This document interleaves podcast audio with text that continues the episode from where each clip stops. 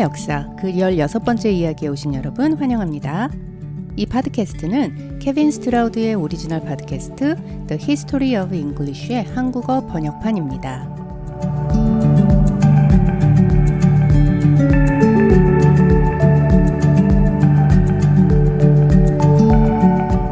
이번과 앞으로의 이야기에 걸쳐 우리는 이탈리아 서부의 작은 도시에서 시작한 로마가 어떻게 지중해 지배 세력으로 거듭나게 되었는지 그리고 더불어 그들의 언어였던 라틴어가 전체 서유럽 문명으로 퍼져나가는 모습을 함께 살펴보겠습니다.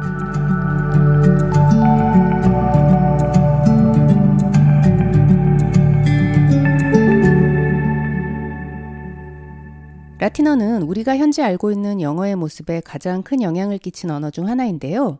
여기서 라틴어라 함은 크게 라틴어의 전신이라 할 수 있는 그리스어와 라틴어에서 직접 유래한 프랑스어, French도 포함됩니다. 이러한 관점에서 라틴어에 필적하는 언어는 Germanic 계열 언어들이 유일하다고 할 수 있죠. Germanic 계열 언어들로는 독일어, 네덜란드어 등이 있습니다.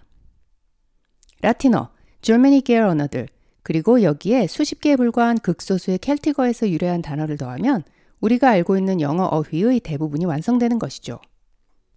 사실 Celtic어가 언어로서 영어에 끼친 영향은 거의 없다고 할 수도 있겠는데요. 그 대신 Celtic어는 Celtic족의 언어로서 영어의 역사 자체와 더 밀접한 관련이 많습니다.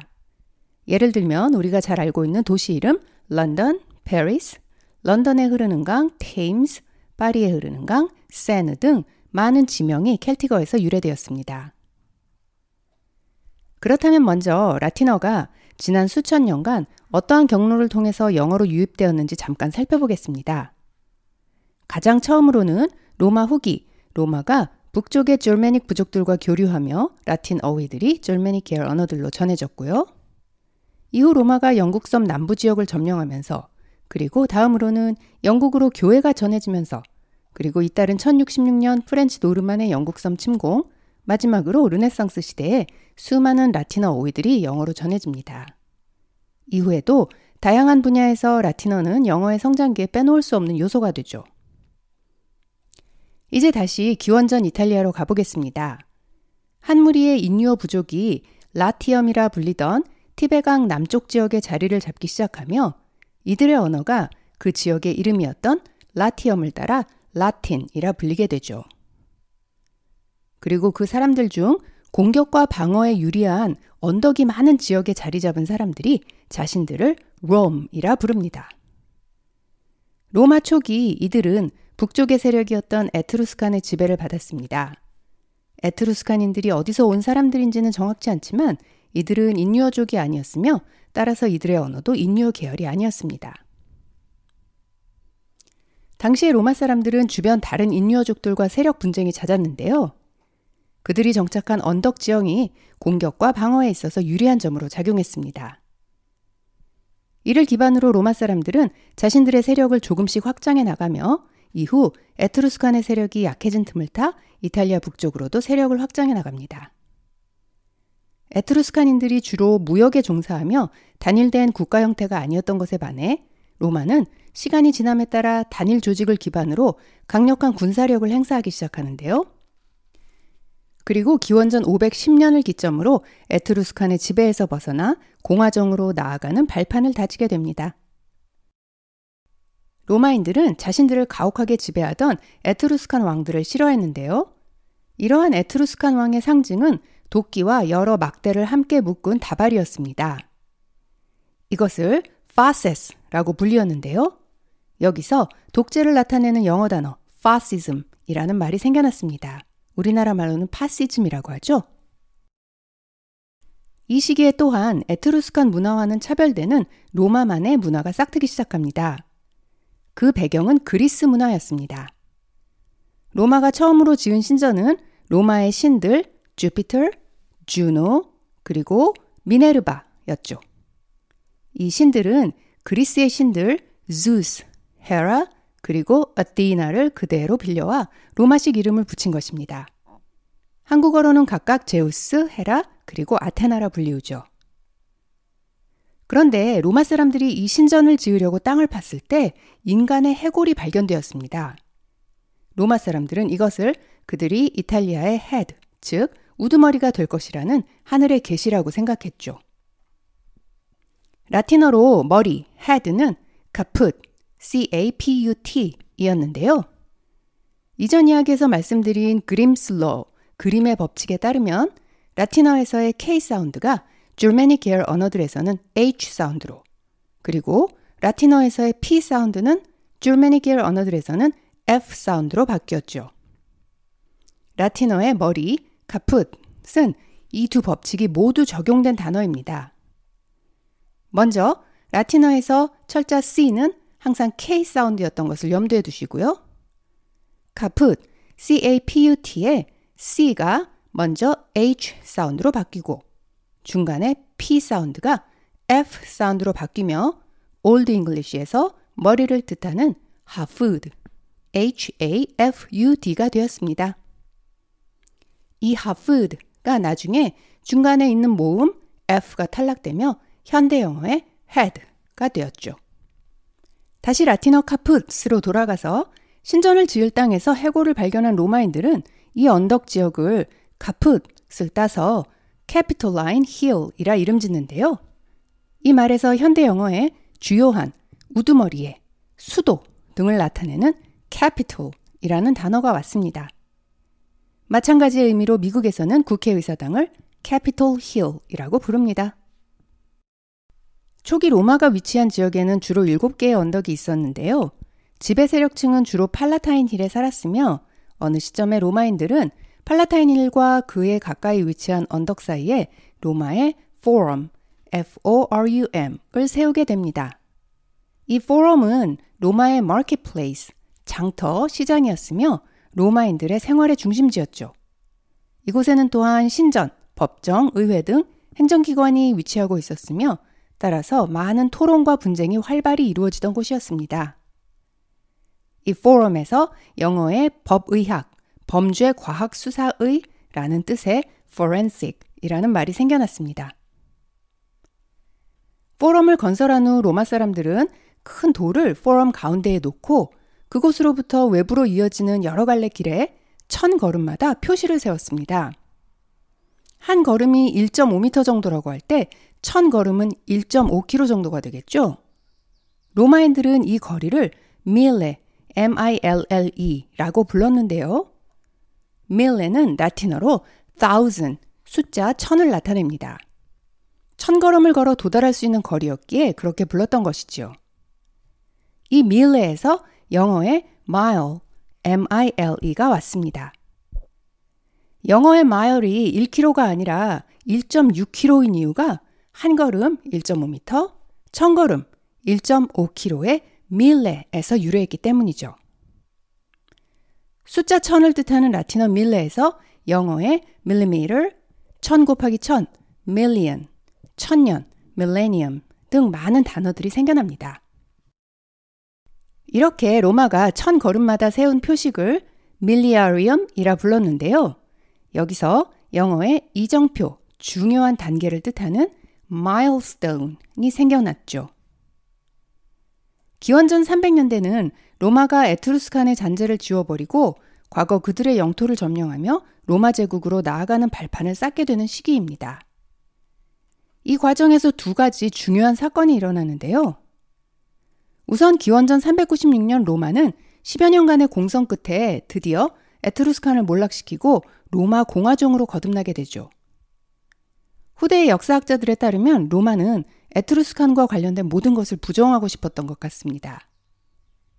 Etruscan이 로마에 끼친 영향력에 비해 그들의 문화와 언어는 우리에게 전해지는 것이 극히 미미하죠.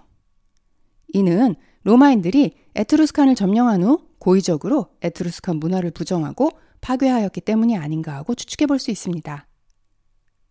자신들을 가혹하게 다스렸던 에트루스칸인들의 문화 대신 로마인들은 그리스의 문화와 언어를 적극적으로 받아들이고 계승합니다. 두 번째는 기원전 390년 일어난 중유럽 지역에 살고 있던 켈틱족의 하나인 골, G-A-U-L 이라는 세력의 로마 침입인데요. 로마의 군사적인 외교 결례에서 비롯된 골족의 로마 침입은 로마인들에게 자신들의 바로 북쪽에 자리 잡고 있던 켈틱 쪽에 대한 강한 경계심을 심어주었죠. 많은 비용을 지불하고 골족이 로마를 떠난 뒤 이를 교훈 삼아 로마인들은 이후 자신들이 점령하는 곳마다 요새 군대 주둔지를 세웁니다. 영어로는 이를 게리슨이라고 합니다. 그리고 이것은 이후 로마인들이 전 유럽 지역으로 세력을 확장하면서 기본 원칙이 되죠. 로마는 이 과정에서 당근과 채찍 정책을 적절히 번갈아가며 썼습니다. 점령 후 토착인들이 로마의 지배를 받아들이면 그들은 로마의 일부가 되어 로마의 선진 문물을 누리고 로마의 군사적 보호를 받을 수 있었죠. 말 그대로 로마화, 로마니제이션이었던 셈입니다. 그리고 실제로 로마에 의해 점령당한 대부분의 토착인들은 저항 대신 이러한 로마의 정책을 받아들입니다. 이러한 과정에서 로마 문화의 핵심인 라틴어도 함께 확산되며 라틴어는 서유럽 지역의 링구아 프랑카 국제 공용어로 거듭나게 되는 것이죠. 로마 문화 하면 로마의 군대를 빼놓을 수 없는데요. 영어에는 로마의 군대와 관련된 많은 단어들이 있습니다. 함께 살펴보죠. 우선 밭을 가는 소에게 씌우는 멍에, 굴레라는 뜻인 yoke, y-o-k-e라는 단어를 보겠습니다. 로마는 전쟁 후 패배한 상대방의 군대를 이 yoke 밑으로 지나가게 하는 군사적 행위가 있었습니다. 이때 사용된 yoke는 실제 소에게 씌우는 것을 사용한 것이 아니라 상징적인 yoke로서 전쟁에서의 무기, spear, 창두 개를 우선 땅에 꼽고 세 번째 창을 그 두 개의 창 위에 가로질러 놓은 형태로서 철봉 형태를 생각하시면 되겠습니다. 그리고 그 철봉 형태의 이오크를 패배한 군사들이 고개를 숙이고 지나가야 했던 것이죠. 이것은 로마 군대의 승리를 상징하는 세레모니였는데요. 라틴어로 이 이오크는 iugum, I-U-G-U-M. 이때의 I-U 사운드는 Y입니다. iugum이라 불리었습니다. 그리고 이 iugum 밑을 지나는 것을 sub iugum, 이때 sub는 under, 밑을 나타내는 접두어입니다. sub iugum, 즉 under the yoke 라고 불렀습니다. 이후 French에서 이 IU, 즉 Y 사운드가 J 사운드로 바뀌며 영어의 subjugate, 상대방을 굴복시키다, 지배하에 두다 라는 뜻의 단어가 된 것이지요. 로마인들은 또 소금을 중요시 여겼습니다. 이 당시 로마 군사들은 소금 자체로 월급을 받거나 아니면 일정량의 소금을 기준으로 이를 살 수 있는 돈을 월급으로 받았는데요. 라틴어로 소금은 sal, sal 이라 했습니다. 그리고 병사에게 지급되는 소금 월급은 이에 따라 salarium이라 했죠. 이것이 영어의 월급 salary의 유래입니다. 로마 병사들의 주요 무기로는 칼과 방패 그리고 헬멧이 있었는데요. 이러한 로마 병사들의 헬멧은 그것을 고정시키기 위한 잠금 장치가 얼굴의 뺨 부분에 위치하는 형태였습니다. 따라서 이러한 잠금 장치를 라틴어로는 little chick, 작은 뺨을 뜻하는 buccula, b-u-c-c-u-l-a 라고 불렀죠. 이것이 시간이 지나며 모든 종류의 잠금 장치를 가리키는 보편적인 말로 사용되는데요. 영어의 buckle, b-u-c-k-l-e가 바로 여기서 온 말입니다. 군대의 가장 낮은 계급, 보병, 걸어다니는 병사를 뜻하는 infantry 라는 단어 역시 로마 시대로 거슬러 올라갈 수 있는데요. 그렇다면 이 infantry와 아장아장 걸어다니는 아기 유아 infant 사이에는 어떤 연관이 있을까요? 두 단어 모두에 말을 할 수 없는 이라는 뜻이 숨겨져 있습니다. 유아는 당연히 말을 할 수 없겠고, 보병은 명령을 하는 사람이 아니라 따르는 사람이기에 말할 필요가 없었겠죠. 지금부터 보병, infantry와 유아, infant의 숨겨진 뜻을 알아보겠습니다. infantry와 infant 두 단어 모두 라틴어 infants, i-n-f-a-n-s에서 왔습니다. 라틴어 infants는 unable to speak, 말을 할 수 없는 이라는 뜻이었죠. 이 중 중간에 위치한 fa, fa는 음식이나 언어, 즉 입으로 들고 나는 것을 의미하는데요. 그리고 앞에 붙은 in, in은 라틴어 접두어로서 의미는 모모가 아닌, 모모를 할 수 없는, 즉 영어로 not의 뜻을 가진 접두어입니다. 예를 들어 영어의 민감한이라는 뜻의 sensitive의 반대말을 만들려면 앞에 not을 붙여 not sensitive 해도 되지만 in을 붙여 insensitive 라고 할 수 있는 것처럼 말이죠. 라틴어 fa는 그리스어의 pha, fa에서 왔으며 그리그로도 같은 의미였습니다. 이 fa는 영어의 얼굴, face, f-a-c-e에서도 발견할 수 있는데요. 얼굴에서 가장 큰 부위가 입이었기 때문입니다. 영어에서 이 fa가 들어있는 단어들을 살펴보죠. 명성, fame, f-a-m-e가 라틴어 fama, f-a-m-a에서 왔습니다. 명성이라는 것이 혼자 얻어지는 것이 아니라 다른 사람들이 나에 대해 하는 말들을 기초하여 이루어지는 것이기 때문이죠. 로마인들은 명성, 파마라는 것은 결국 그 명성을 지닌 사람의 운명, fata, f-a-t-a를 결정짓는 요소라고 생각했습니다. 영어의 운명, faith, f-a-t-e가 여기서 생겨났으며 역시 fa가 들어간 단어가 되겠습니다. 이 fa는 고백하다라는 의미의 fess, confess, confession 등의 단어들에도 들어 있습니다. 모두 입으로 말하는 것과 관련이 있는 단어들이죠. 어떤 사실을 주장하다라는 뜻의 profess, p-r-o-f-e-s-s 라는 단어는 뭐뭐를 위해 라는 뜻의 접두어 pro가 붙어 뭐뭐를 호의적으로 말하다 라는 뜻이 되겠는데요. 그러한 의미에서 어떠한 일을 열심히 웅변하는 일은 당신의 직업, profession이 되는 것이죠. 이것은 또한 당신을 professional로 만들어 줄 테고요. 모두 fa가 들어간 현대 영어의 단어들입니다. 이제 writing, 쓰는 것에 관련된 로마 시대에서 유래한 몇몇 단어를 알아보겠습니다. 기원전 로마 시대에는 우리가 흔히 생각하는 종이로 만들어진 책은 아직 없었습니다. 대신 그들은 동물의 가죽을 가공해 만든 양피지, parchment에 잉크를 사용하여 글을 썼죠. 그리고 주로 새의 깃털촉을 글을 쓰는 도구로 사용하였는데요. 라틴어로 이러한 새의 깃털은 페나, p-e-n-n-a 였습니다. 영어의 펜이 이 라틴어 페나에서 온 것이죠.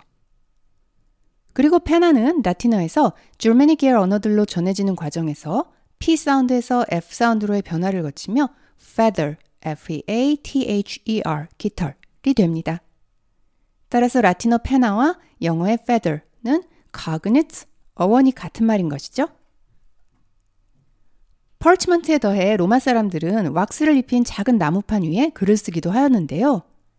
이것을 타뷸라라고 불렀습니다. 이것이 영어의 태블릿의 기원이죠.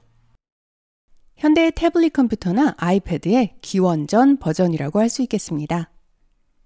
이제 성장기 로마 공화정 시대로 돌아가 보죠. 이제 로마는 자신들의 영토를 넘어 지중해로 그들의 영향력을 확장해 나갑니다. 이 과정에서 필수로 넘어야 할 산이 여럿 있었죠. 그 중 하나가 이탈리아와 지중해를 사이에 두고 패권을 겨루던 카르티지, 카르타고였습니다. 카르타고 하면 카르타고의 영웅 한니발이 생각나실 텐데요. 당시 카르타고의 언어는 포네시아어의 일종이었으며 로마 사람들은 이를 퓨닉, P-U-N-I-C라 불렀습니다. 이를 따서 로마와 카르타고가 치른 세 차례의 전쟁을 퓨닉 월라고 부릅니다. 첫 번째 퓨닉 월는 로마의 승리로, 두 번째 퓨닉 월는 카르타고의 명장 한니발이 코끼리 부대를 앞세워 알프스를 넘어 로마의 허를 찌르며 카르타고가 승기를 잡습니다. 하지만 이후 16년에 걸친 두 번째 퓨닉 월 또한 로마의 장군 스키피오가 한니발의 보급로를 차단하며 카르타고를 물리치게 되고 이로부터 몇십 년 후 마지막 퓨닉 월에서 로마는 카르타고를 완전히 멸망시키죠. 일설에 따르면 로마가 카르타고를 물리친 후 그 땅에 아무것도 자라지 못하도록 카르타고 전역에 소금을 뿌리라 명령했다고 하는데 이는 아마도 사실이 아닐 겁니다. 그 당시 소금은 몹시 귀했기 때문이죠. 아무튼 카르타고가 로마에 의해 철저히 뿌리 뽑힌 것만은 확실합니다. 이제 숙적이었던 지중해 패권 카르타고가 사라지자 지중해를 둘러싼 그리스, 이집트, 그리고 중동 지역 등도 곧 로마 군대의 통치권에 놓이게 되죠. 앞서 말씀드린 것처럼 정복하는 지역마다 병영, 게리슨을 설치하여 군사적 감시를 게을리하지 않으면서도 상대방이 굴복하면 로마니제이션, 즉 로마의 일원이 될 기회를 주는 유화 정책을 적절히 사용하며 지중해 지역을 단속을 해놓은 로마는 이제 그 눈을 북쪽 유럽 중부 지역으로 돌립니다. 기원전 390년 일어난 켈틱 쪽의 일원이었던 골족의 로마 침입을 기억하시죠? 이후 로마는 북쪽에 당시 로마인들의 눈에는 야만인들로 여겨졌던 켈틱 쪽들에 대한 경계를 늦추지 않았습니다. 그러나 현대의 프랑스, 독일 지역을 포함 광대한 지역인 중유럽을 지배하고 있던 켈틱 쪽들을 정복하기 위해서는 정치적인 야망과 그에 부합하는 군사적인 능력을 함께 갖춘 뛰어난 지도자가 필요했죠. 당시 로마에는 그러한 요건을 충족시키고도 남는 걸출한 인물이 있었으니 그의 이름은 바로 줄리어스 시저였습니다. 그의 켈틱 쪽 정복은 중유럽 최북단에 살고 있던 계열 부족들과 영국 섬까지 로마에 예속시키기 위한 시도로도 이어지며 이를 바탕으로 전 유럽 대륙으로 라틴어가 퍼져나가는데 선구자 역할을 합니다.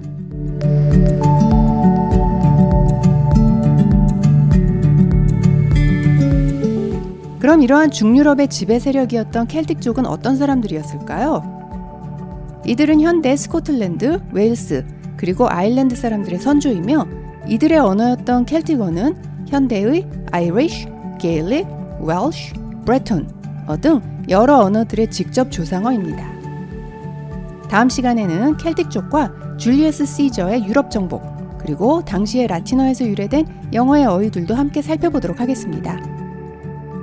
긴 시간 청취해주신 여러분 감사합니다. 다음 시간까지 안녕히 계세요.